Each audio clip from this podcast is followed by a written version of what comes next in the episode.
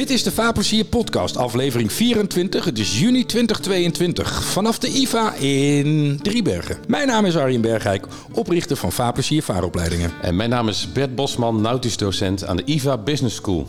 In de Vaarplezier podcast bieden we een professionele blik op de wereld van de watersport en de kleine beroepsvaart. Met in deze aflevering onze podcast Arno Beuken van de Godmer Uitgeversgroep.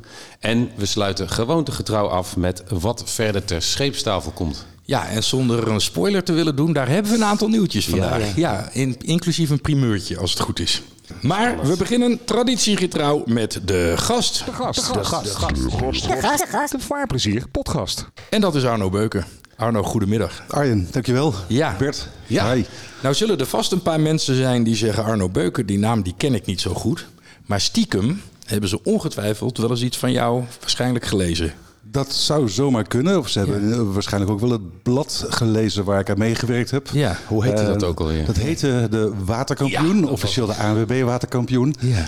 Ja, dat, is een, dat was een bijzonder leuk blad waar ik eh, met veel plezier gewerkt heb. Waar ik eindredacteur van was. En waar ik helaas ook degene was die uiteindelijk het licht uit mocht doen. En Ja. dat is alweer 2019. Maar daar zouden mensen mij van kunnen kennen. Hoe lang heb je daar gezeten? Ik heb daar eh 13 jaar gezeten. Ja. Zo. Dan heb je dus een hoop artikelen meegemaakt en een hoop belevenissen. Ja, zeker, zeker. Een leuke tijd ook met goede collega's in wisselende omstandigheden. Nog wel leuk om ja, dat te vermelden toen ik daar kwam. Denk ik dat er een man of elf zo rondliepen op de redactie. Inclusief bureauredactie, vormgeving, marketing, eh bureauredacteur. Ja. En uiteindelijk eh, bleven we met z'n tweetjes over. Met een flexibele schilder omheen. Met een flexibele. Ja. Dat, eh, ja, Ja. klopt. Daar weet je alles van. Ja, en ik schoof langzaam naar de, de fietsen en de elektrische fietsen en, en wandelen. Wat allemaal prima is. Maar ja, bootjes, dat zat toch wat dieper. En toen werd ik door eh Ferry Barendrecht eh, van de IVA gebeld of ik wel eens eh, van de IVA had gehoord. ja, want jij hebt het einde net niet... Toen was je al weg, hè? Klopt, alleen ik schreef nog wel één rubriekje voor Arno. eh, Tweedehands. Of Klopt. eh, uitgelicht, tweedehands. en, leuk. eh, ja, dat was... Hoeveel jaar heeft nou de waterkampioen? Bestaat twee? Mm, sinds 1927, 82 jaar. twee oh, ik dacht 92, want de IVA 92. bestaat namelijk nu Je hebt gelijk, 92. 92 jaar. Ja, dus ja, ik loop een beetje met knikkende knieën rond hier op school. Ja, 92 jaar. ja. Je hebt dus kennelijk wel een voorkeur voor instituten met een lang verleden om voor te werken. Ja, als je, als je het geen eer, geen, geen, hoe noem je dat? Eh, respect hebt voor het verleden, dan eh, Zo is het. wat moet je dan vandaag? Ja. Maar het bedrijf waar ik nu werk, de Godma Uitgeversgroep dus, is ook een bedrijf dat alweer stamt uit 1938. Dus ook dat is weer een bedrijf met een eh, lange traditie. Dat betekent voor jou, Arno, eh, terug in de bootjes, als ik het zo mag uitdrukken. Klopt. Bootjes is mijn standaard uitdrukking voor Ja, alles. Zeker. gewoon De omvattende wereld van de watersport. Alles wat vaart, ja. ja. Ja, klopt. Ik, ik ben er erg blij mee. Ik kreeg deze kans. Ik heb na de waterkampioen ben ik nog heel even met Jim Post bezig geweest met Deining. Daar, eh, jullie hebben Jim ook wel eens in de uitzending Ja, ja, gehad. zeker. Nou, ik vind het geweldig dat Jim daarmee eh, verder is gegaan en dat hij dat voor elkaar heeft gekregen. Volle bewondering. Want het is hard werken en eh, dat doet hij volgens mij hartstikke goed. Maar op dat moment bleek ook wel dat dat niet iets was waar wij met z'n tweeën mee verder zouden kunnen. Nee.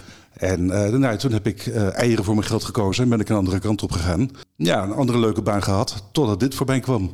En toen was wel heel duidelijk dat dit wel was eh, wat ik wilde. Nou, heel goed. Nou, We gaan het daar zo uitgebreid over hebben. Want Godmer is natuurlijk erg bekend. Veel bekender ook dan de gemiddelde luisteraar nu gaat, eh, gaat denken. Dus dat gaan we, mag, we, gaan we allemaal benoemen straks. Weer een spoiler. Weer een spoiler. Maar ehm, laten we even teruggaan naar helemaal het begin. Hoe ben jij watersporter geworden? Dat is begonnen, ja, zoals bij de meesten, met mijn ouders die een boot kochten.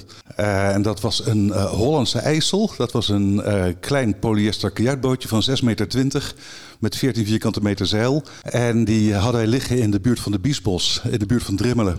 En daar heb ik het eigenlijk geleerd. Vervolgens ook naar, de, naar een zeilkamp gegaan. Vele vaarvakanties in Friesland, in Eernewoude en in Koudem op de Vlussen. Eh, en Maar zo met het dat- bootje dwars door Nederland of daar bootjes huren? daar bootjes Oh, huren? ja. Nou, eigenlijk beide. We hebben Oh, ook ja. nog eens een keer dat bootje van ons wel eens op een trailer naar Friesland gebracht. Maar dat waren vaak eh, vaarvakanties daar. Dus dan hadden we een, een huisje op een, eh, op een vakantiepark met een bootje erbij. En dan dagtochten maken. Ja, oh, dus niet met een mannetje of drie, vier, vijf op zo'n bootje van 6,20 meter overnachten? Dat hebben we ook wel gedaan. Niet iedereen was daar onverdeeld enthousiast over. Het is maar net hoe je dat beleeft. Volgens mijn vader was het glas altijd half vol. Die ziet alleen maar de prachtige luchten Ja. en de prachtige eh, zeilavonturen die we daar hebben meegemaakt. Volgens mijn moeder was het glas wat, eh, wat leger. Want die eh, herinnert zich voornamelijk heel veel regen en kou. En oncomfortabele toestanden aan boord van zo'n klein bootje. Maar het is mogelijk dat, dat twee mensen op hetzelfde moment iets zo tegengesteld Ja. kunnen beleven. Hè?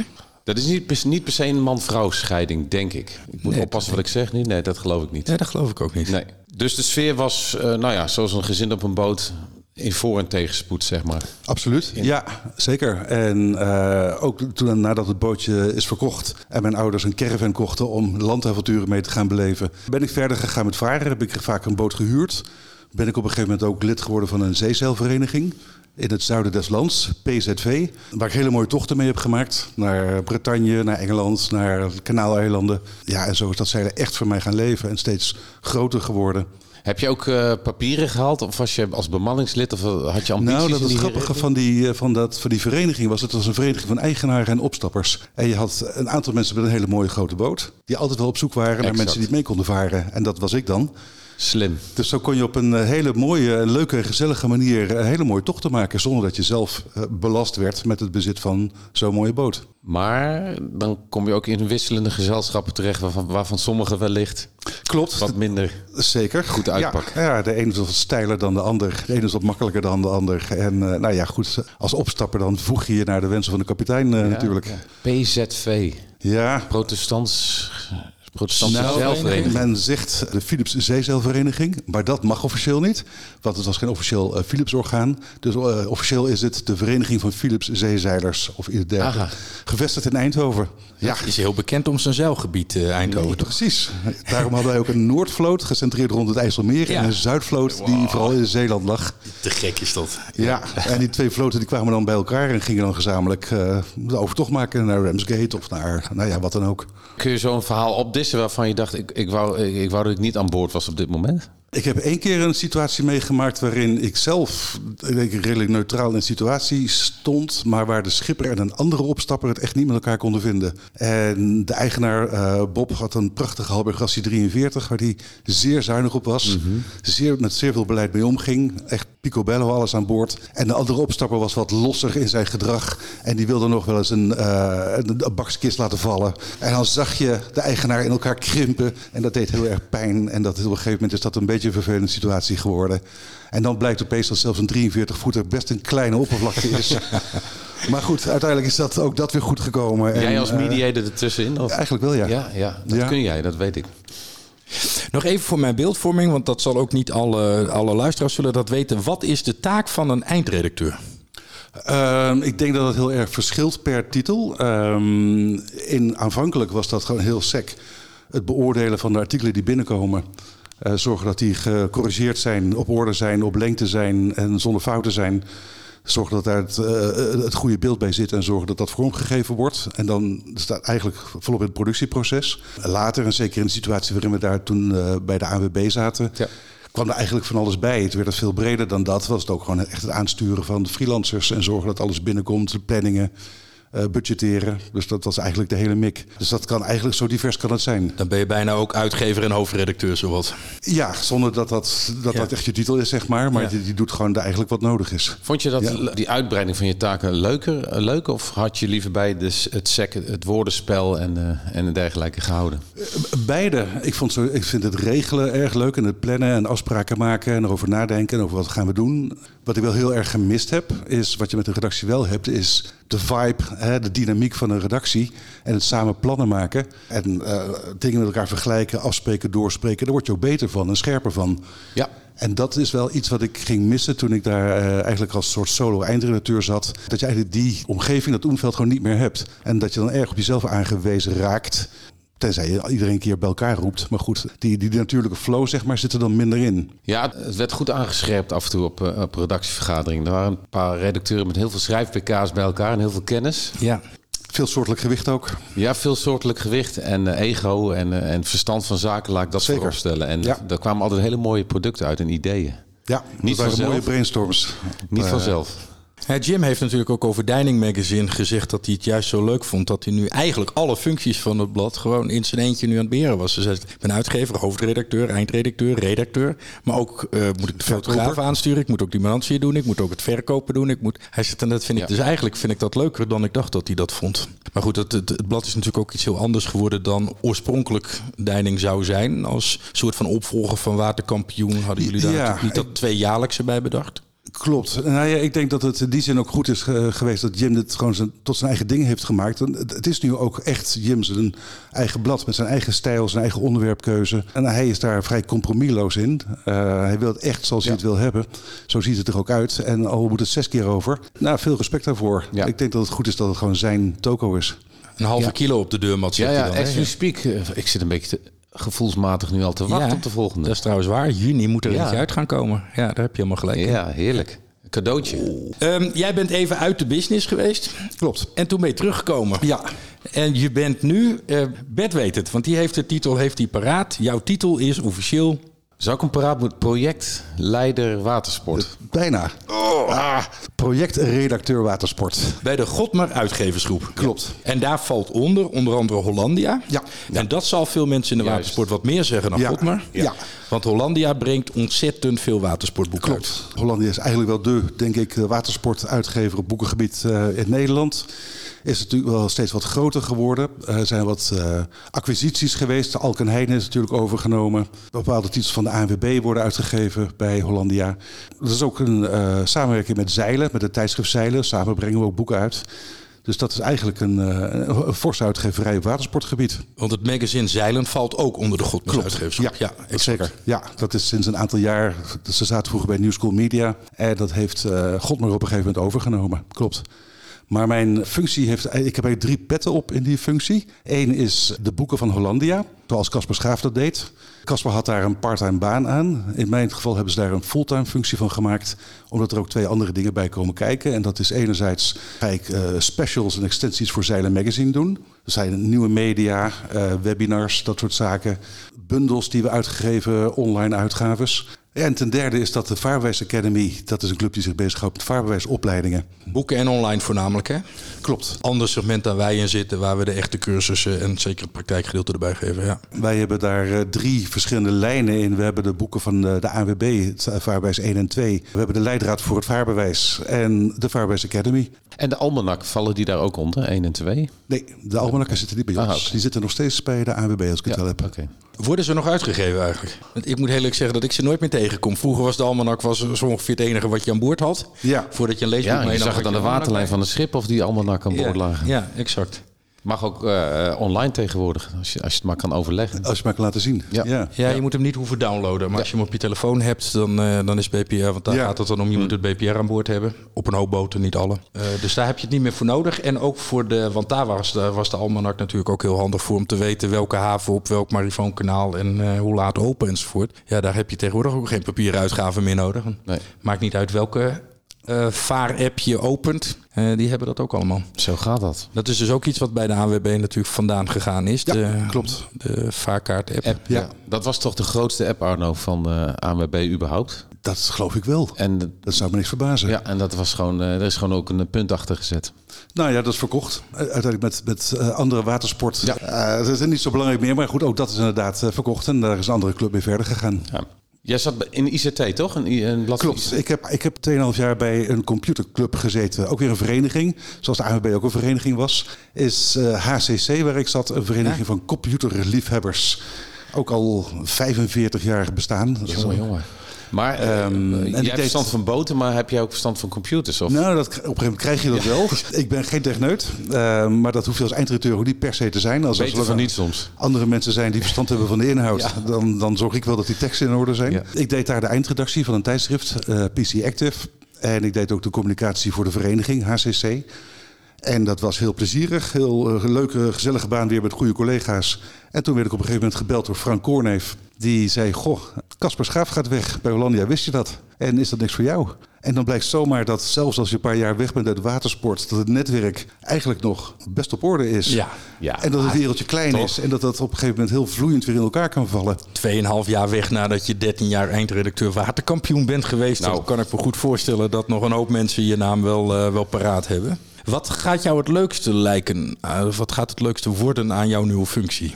Oh, dat vind ik een lastige. Ik denk dat Hollandia is in eerste instantie zal dat het meeste mijn aandacht hebben.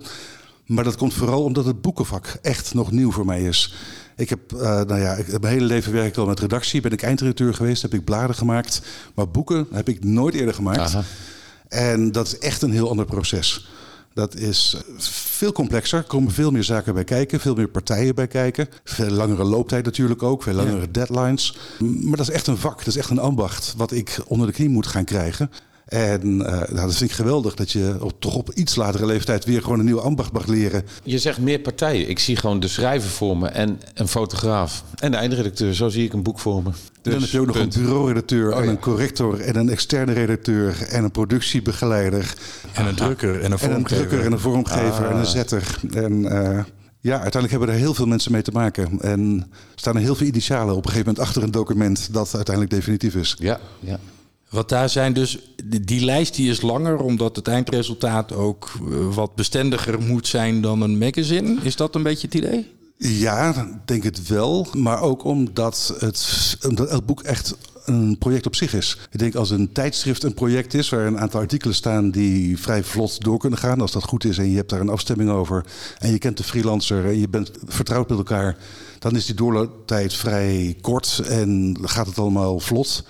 Eh, een boek is echt een project op zich, wat begroot moet worden, waarvoor papier moet worden ingekocht, waar een eh, calculatie moet komen.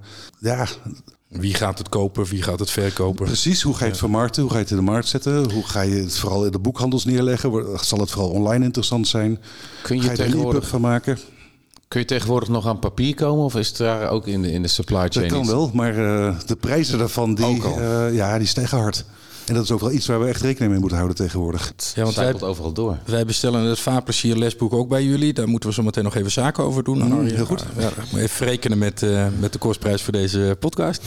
maar eh, toen regel dat nu even, jongens. Ja, de, de laatste bestelling heb ik nog bij eh, Casper gedaan inderdaad Mhm. ook. En die zei van ja, hou er wel rekening mee dat eh, de leeftijd ietsjes langer is dan we dat eh, tot voor kort deden. Ja, Ze zei, want eh, die had het toen over dat het in Duitsland gedrukt moest gaan worden, omdat daar het papier dan eh, beter verkrijgbaar was dan in Nederland. Het zijn van die dingen die gebeuren. Maar goed, als je dan op tijd aangeeft dat het moet gebeuren, dan is dat wel te doen. ja. En boeken, dat komt natuurlijk iets minder vaak. Komt dat, hè, het tijdschrift dat elke twee weken uitkomt, ja, die moet niet een week later uitkomen. En dat is bij een boek, denk ik, wat dat minder luistert vaak. iets minder naar. Ja, precies. Ja, Het raakt ook echt alles. Hè? Verwant aan papier is hout. En we waren bij Janbar met de IVA-studenten een bedrijfsbezoek. En de, de houten kisten waar de motoren in worden vervoerd... dat hout komt uit Oekraïne. En dat loopt nu helemaal spaak. En er is wel hout in de wereld, maar ook duur. Maar het is, het is wijd verspreid, de ellende. Ja, die globalisering heeft mooie dingen gebracht, maar we merken nu wat de afhankelijkheid van de Ja. keten dan ook is. Ja. Nou ja, wij hebben ook wel boeken die inderdaad in China worden gedrukt.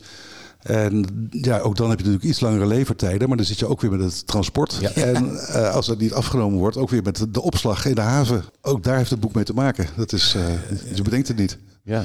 Ik begin hem te begrijpen, dat, eh, wat er allemaal bij komt kijken. Wat binnen die rol van die boeken uitgeven, is jouw rol dan ook bepalen of een bepaald boek interessant is? Eh, of, het, of Ja. het er moet komen? Ja, eh, wat een interessant boek zou kunnen zijn. eh, wat we moeten gaan doen, wat er eigenlijk nog niet is, maar eigenlijk wel had moeten zijn.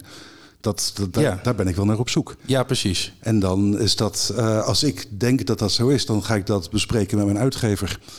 En dan hoop ik dat zij het met mij eens is. En dan bekijk je van oké, eh, hoe groot is dan de doelgroep daarvoor? Ja. En wat voor oplagen ga je dat maken en hoe ga je dat vormgeven? Dus dan, ja, dan zet je zo'n project op. Zeker. Ja.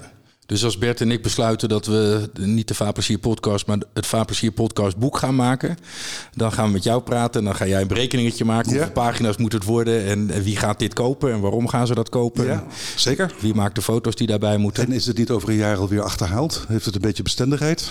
Ja, daar gaan we. En anders gaan we het herdrukken, hè? ook geen probleem. Ja, maar dan moet die gecorrigeerd worden. Moet ja. weer gecorrigeerd worden. Nou ja, zeker bij de vaarbewijsboeken moet dat natuurlijk ook eh, af en toe gebeuren. Ja. Nou ja, we hebben veranderende een, regelgeving. En Ja, zeg trouwe luisteraars, waarom zou ik dat boek kopen? Ik heb elke aflevering twee keer geluisterd. dat is zeker waar.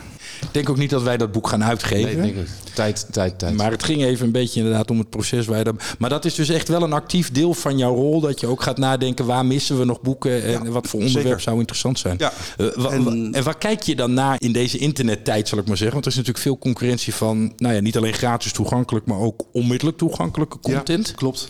Nou ja, dat is echt wel een uitdaging. Want eh, ik denk, eh, we hebben allemaal denk ik, dat, dat rapport gelezen van Stichting Waterrecreatie over eh, de ontwikkeling in de watersport. Ja. Waarbij je dan ook ziet dat de, als er groei zit in de watersport, is dat vooral aan de jonge kant, aan de, de windsurfkant, foilingkant. Nou ja, ook wat sloepvaren natuurlijk, maar het waterskiën, Suppen. suppen. Ja.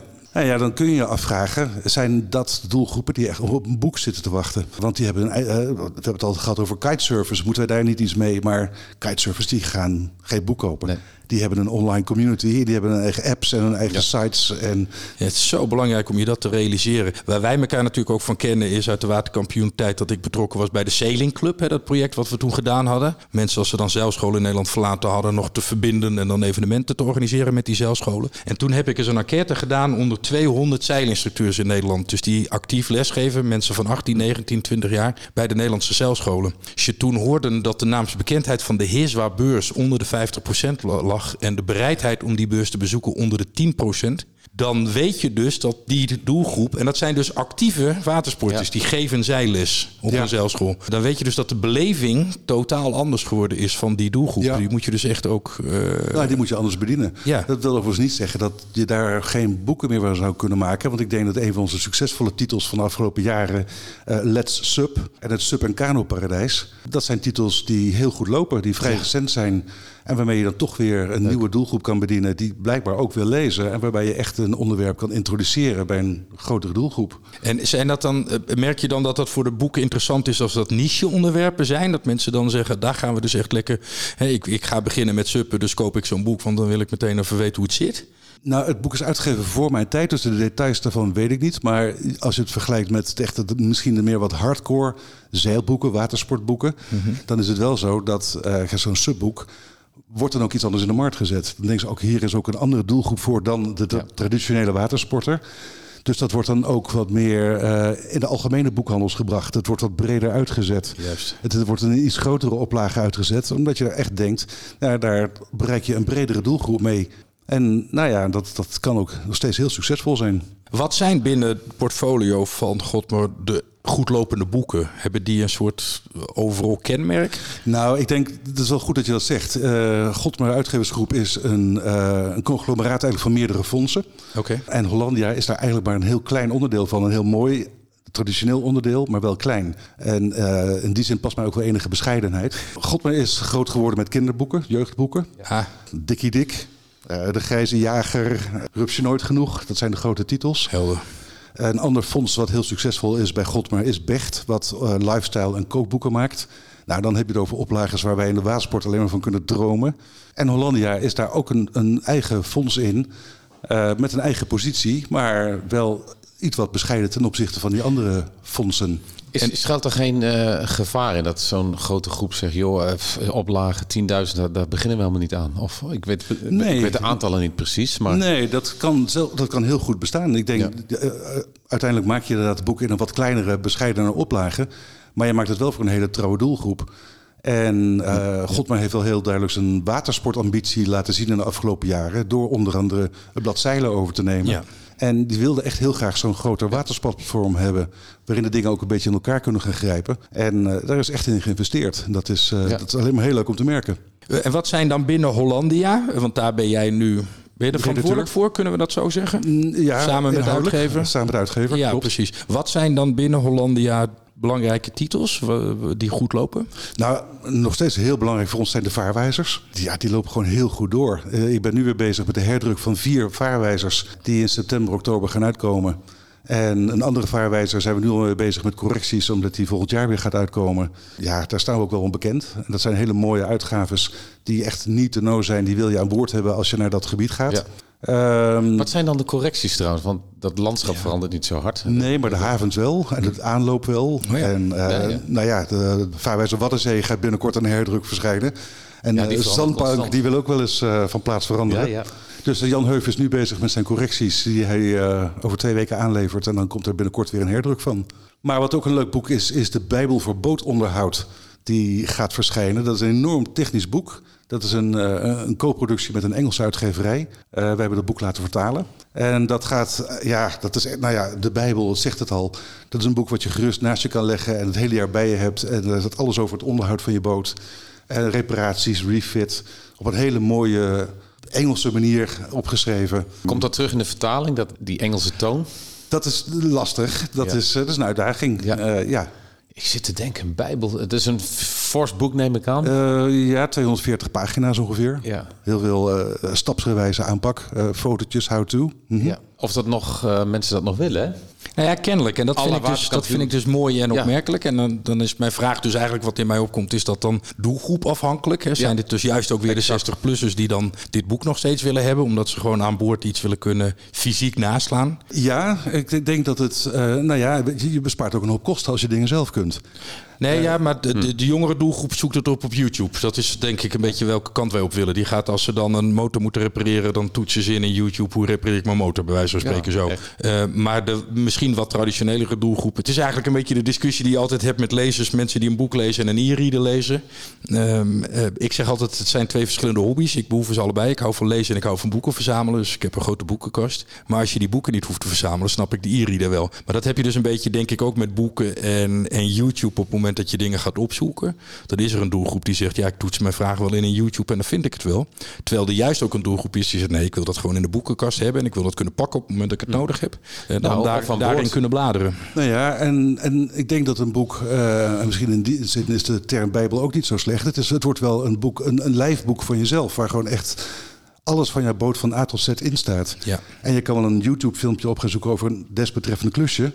Maar dat is dan alleen maar dat ene klusje. Ja, dat is waar. Eh, een boek is, denk ik, net als de boot die je vaart, iets waar je een band mee opbouwt. En wat een soort companion wordt, dat, eh, een metgezel wordt. Hey, en hoe doen de boeken het van mensen die de wereld rondgezeld zijn? Zijn dat nog steeds hardlopers of niet? Eh, ja, soms wel. Soms komen dat soort boeken uit. Dat doen het dan de eerste twee jaar heel goed. En dan zie je daarna dat het, nieuwsje, het nieuwtje eraf is. Ja. En dan gaat het wat teruglopen. Oké. Ja, maar er zijn ook boeken die nog steeds na, na jaren nog steeds heel goed verkopen.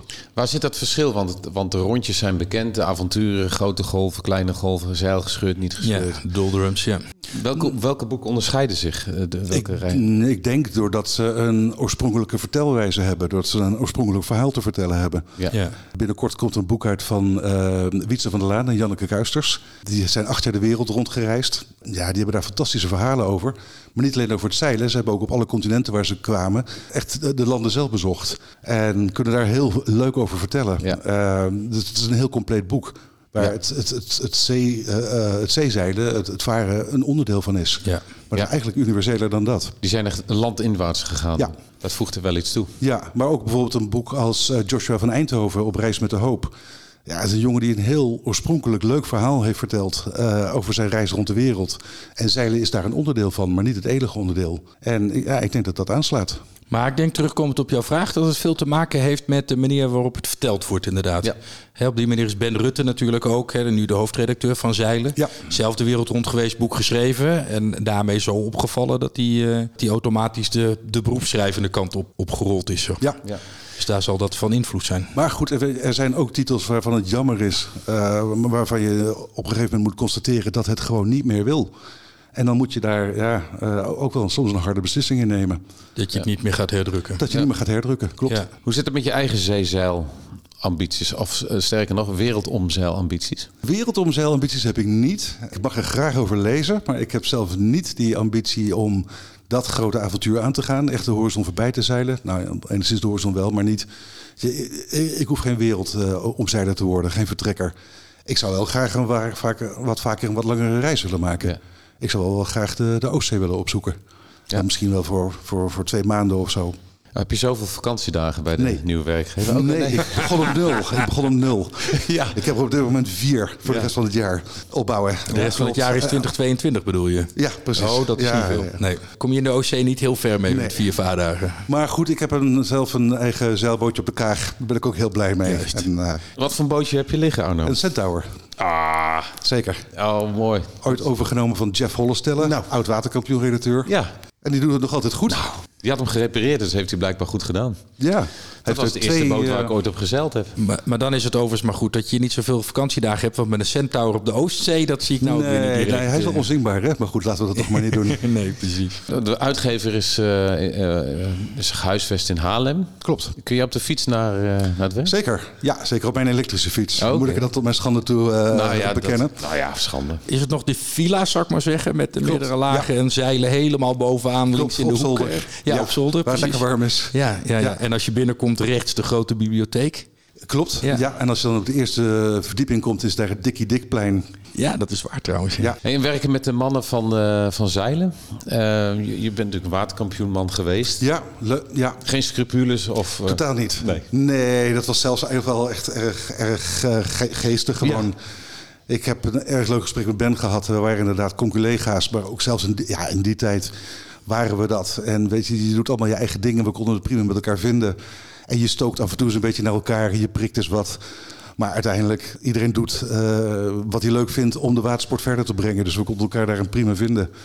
En ja, dat blijkt nu ook zo te zijn. Weet je, gewoon prima collega's. Ja, we hebben regelmatig een biertje gedronken, toch? In, eh, in Düsseldorf bijvoorbeeld. Bijvoorbeeld, sommige mensen moet je daar niet aan herinneren. Dat, eh, Hey eh, Arno, je, je bent er even 2,5 jaar tussenuit geweest, maar met de Centaur op de Kagerplassen heb je natuurlijk de wereld op de voet gevolgd. Wat zie jij voor de komende jaren voor de watersport als een soort algemene tendens gebeuren? Nou ja, ik zie het drukker worden. Eh, maar we hebben het daar al even over gehad. Eh, corona heeft wat dat betreft, je zou niet zeggen.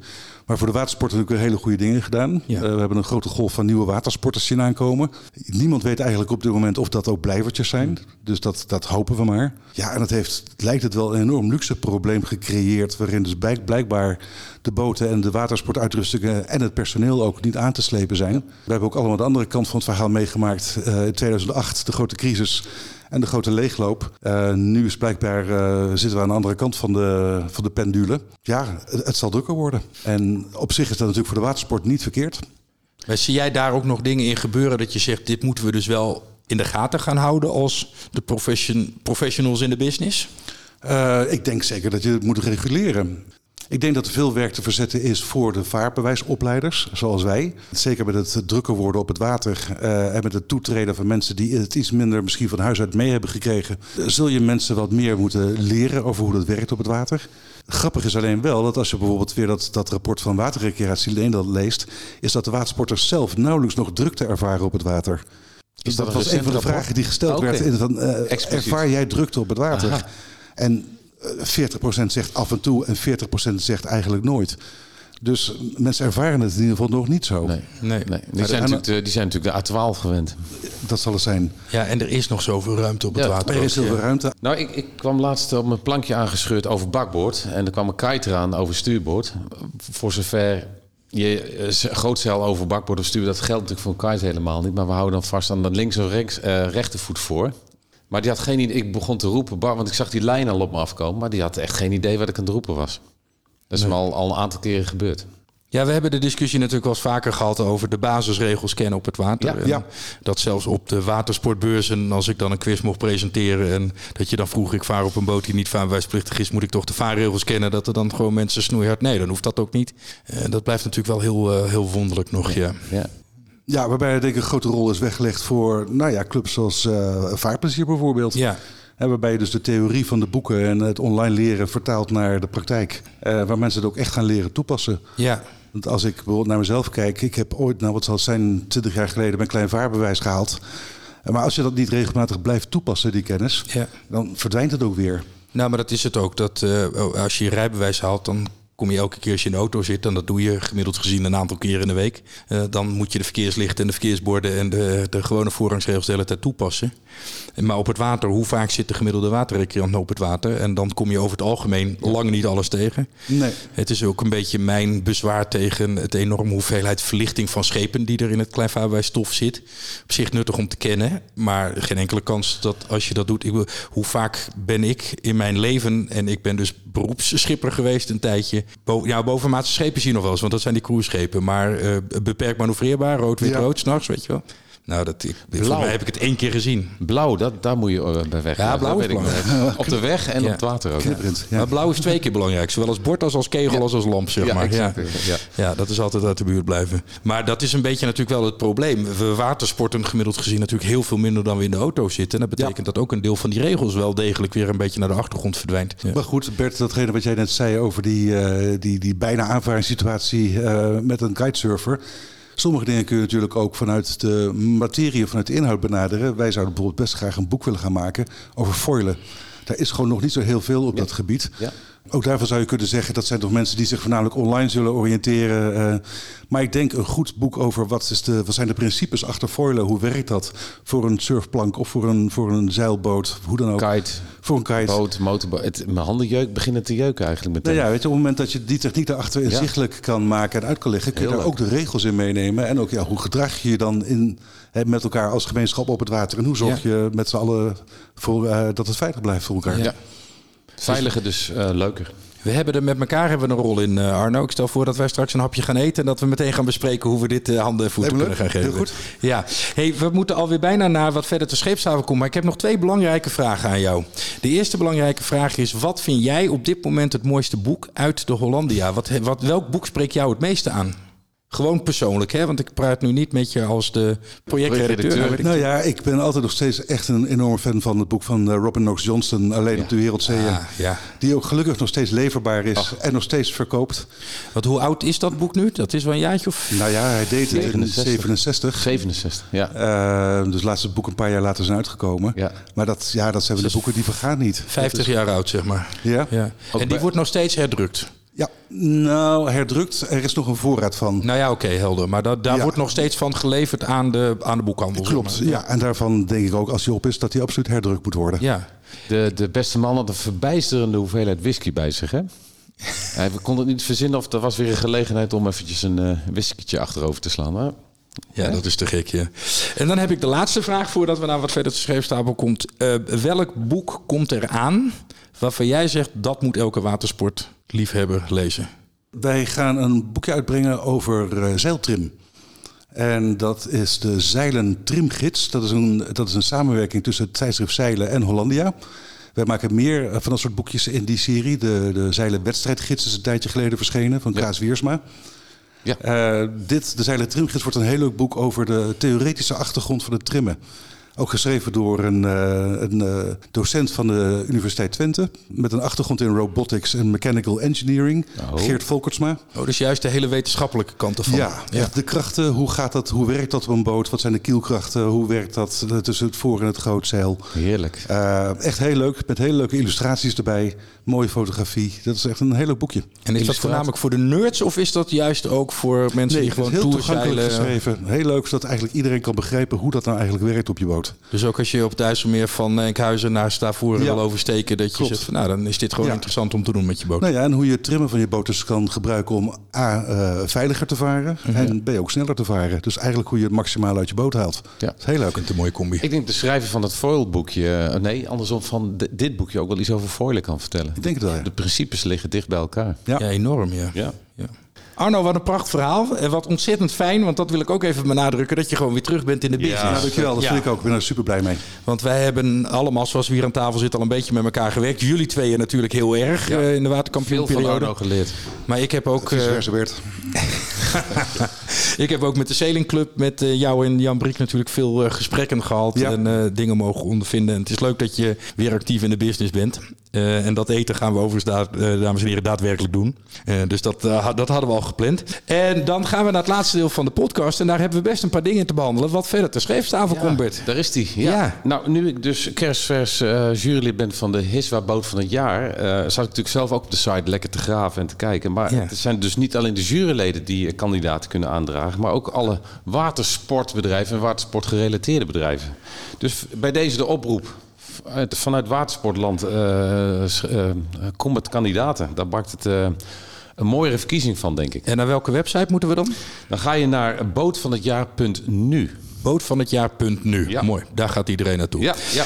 En die verkiezing die wordt dan natuurlijk uitgereikt op de Heerswatte Water. En daar hebben we meteen het volgende dingetje over. En dat is, eh, als het goed is, is dat nu op het moment dat we het opnemen, is dan een primeur. En dat is namelijk dat de tweede dag van de Heerswatte Water, de donderdag, gaat dit jaar ook de Watersport Carrière Dag worden. En dat betekent eigenlijk dat de organisatie tegen alle standhouders zegt: neem vandaag behalve je verkopers ook een HR-medewerker mee. En zowel de Heerswatte Water als wij als Vaarplezier, want het is een idee dat we gezamenlijk met Heerswatte Water hebben opgezet. Ja. Maar ook Heerswaar Recon en diverse andere partijen die eh, al zijn aangehaakt en binnenkort gaan aanhaken, gaan we iedereen oproepen om die dag naar de Heerswatte Water te komen om te zien dat we niet alleen leuke boten hebben die je kunt kopen en waarmee je kunt recreëren, maar dat het juist ook een fantastische carrière-mogelijkheid is. Hè, er er is ontzettend veel te doen als jij met boten wil werken. Je kunt Ja. boten maken, repareren, je kunt ze verhuren, je kunt ze verkopen. Maar je kunt ook als schipper in de bruine vloot zijn veel schippers nodig. Mensen slaan altijd stijl achterover als ik ze vertel dat er alleen al in de Amsterdamse rondvaart 1800 rondvaartschippers nodig zijn, om maar eens wat te noemen.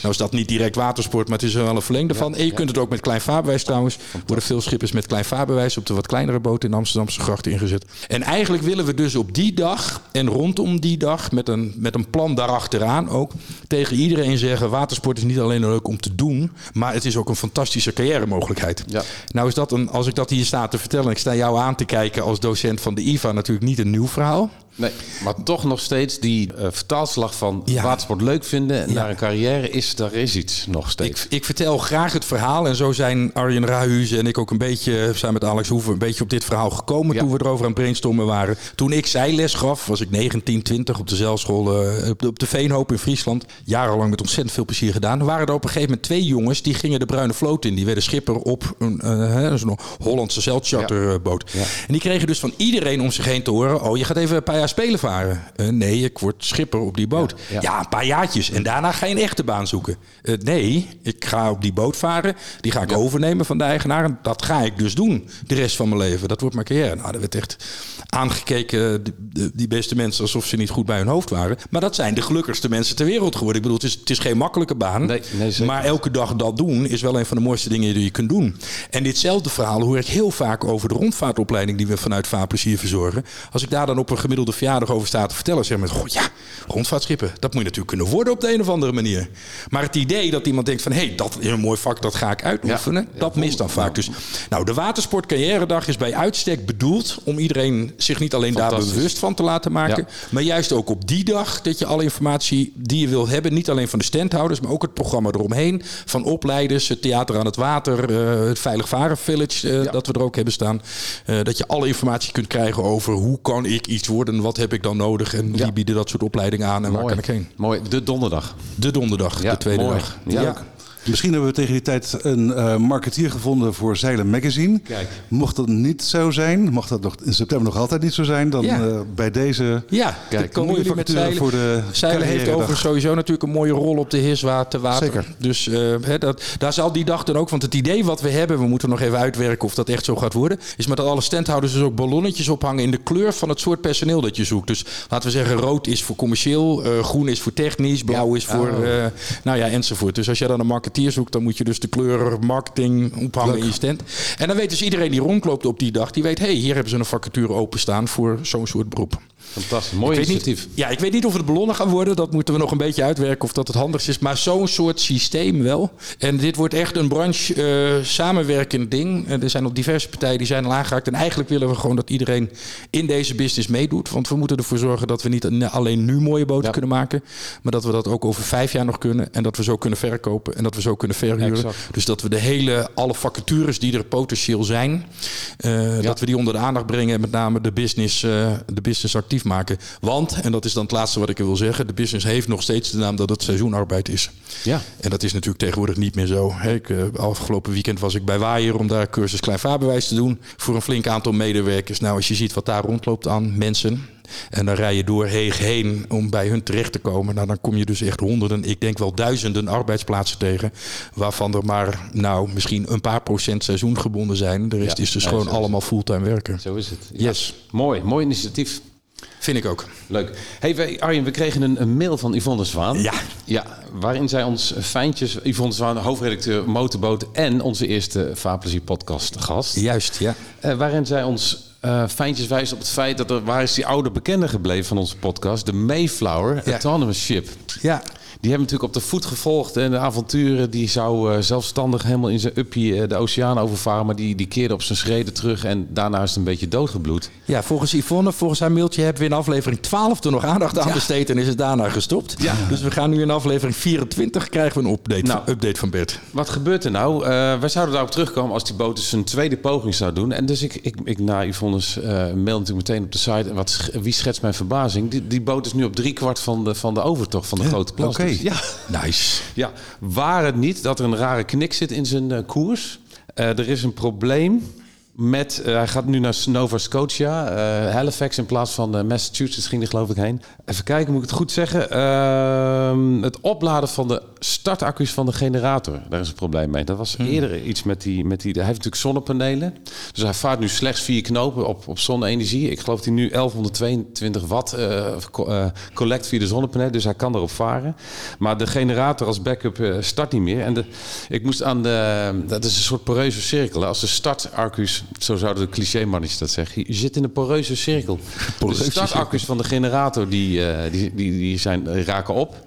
Da- je kan de- daardoor de generator niet starten. Dus je kan de startaccu's van de generator niet opladen.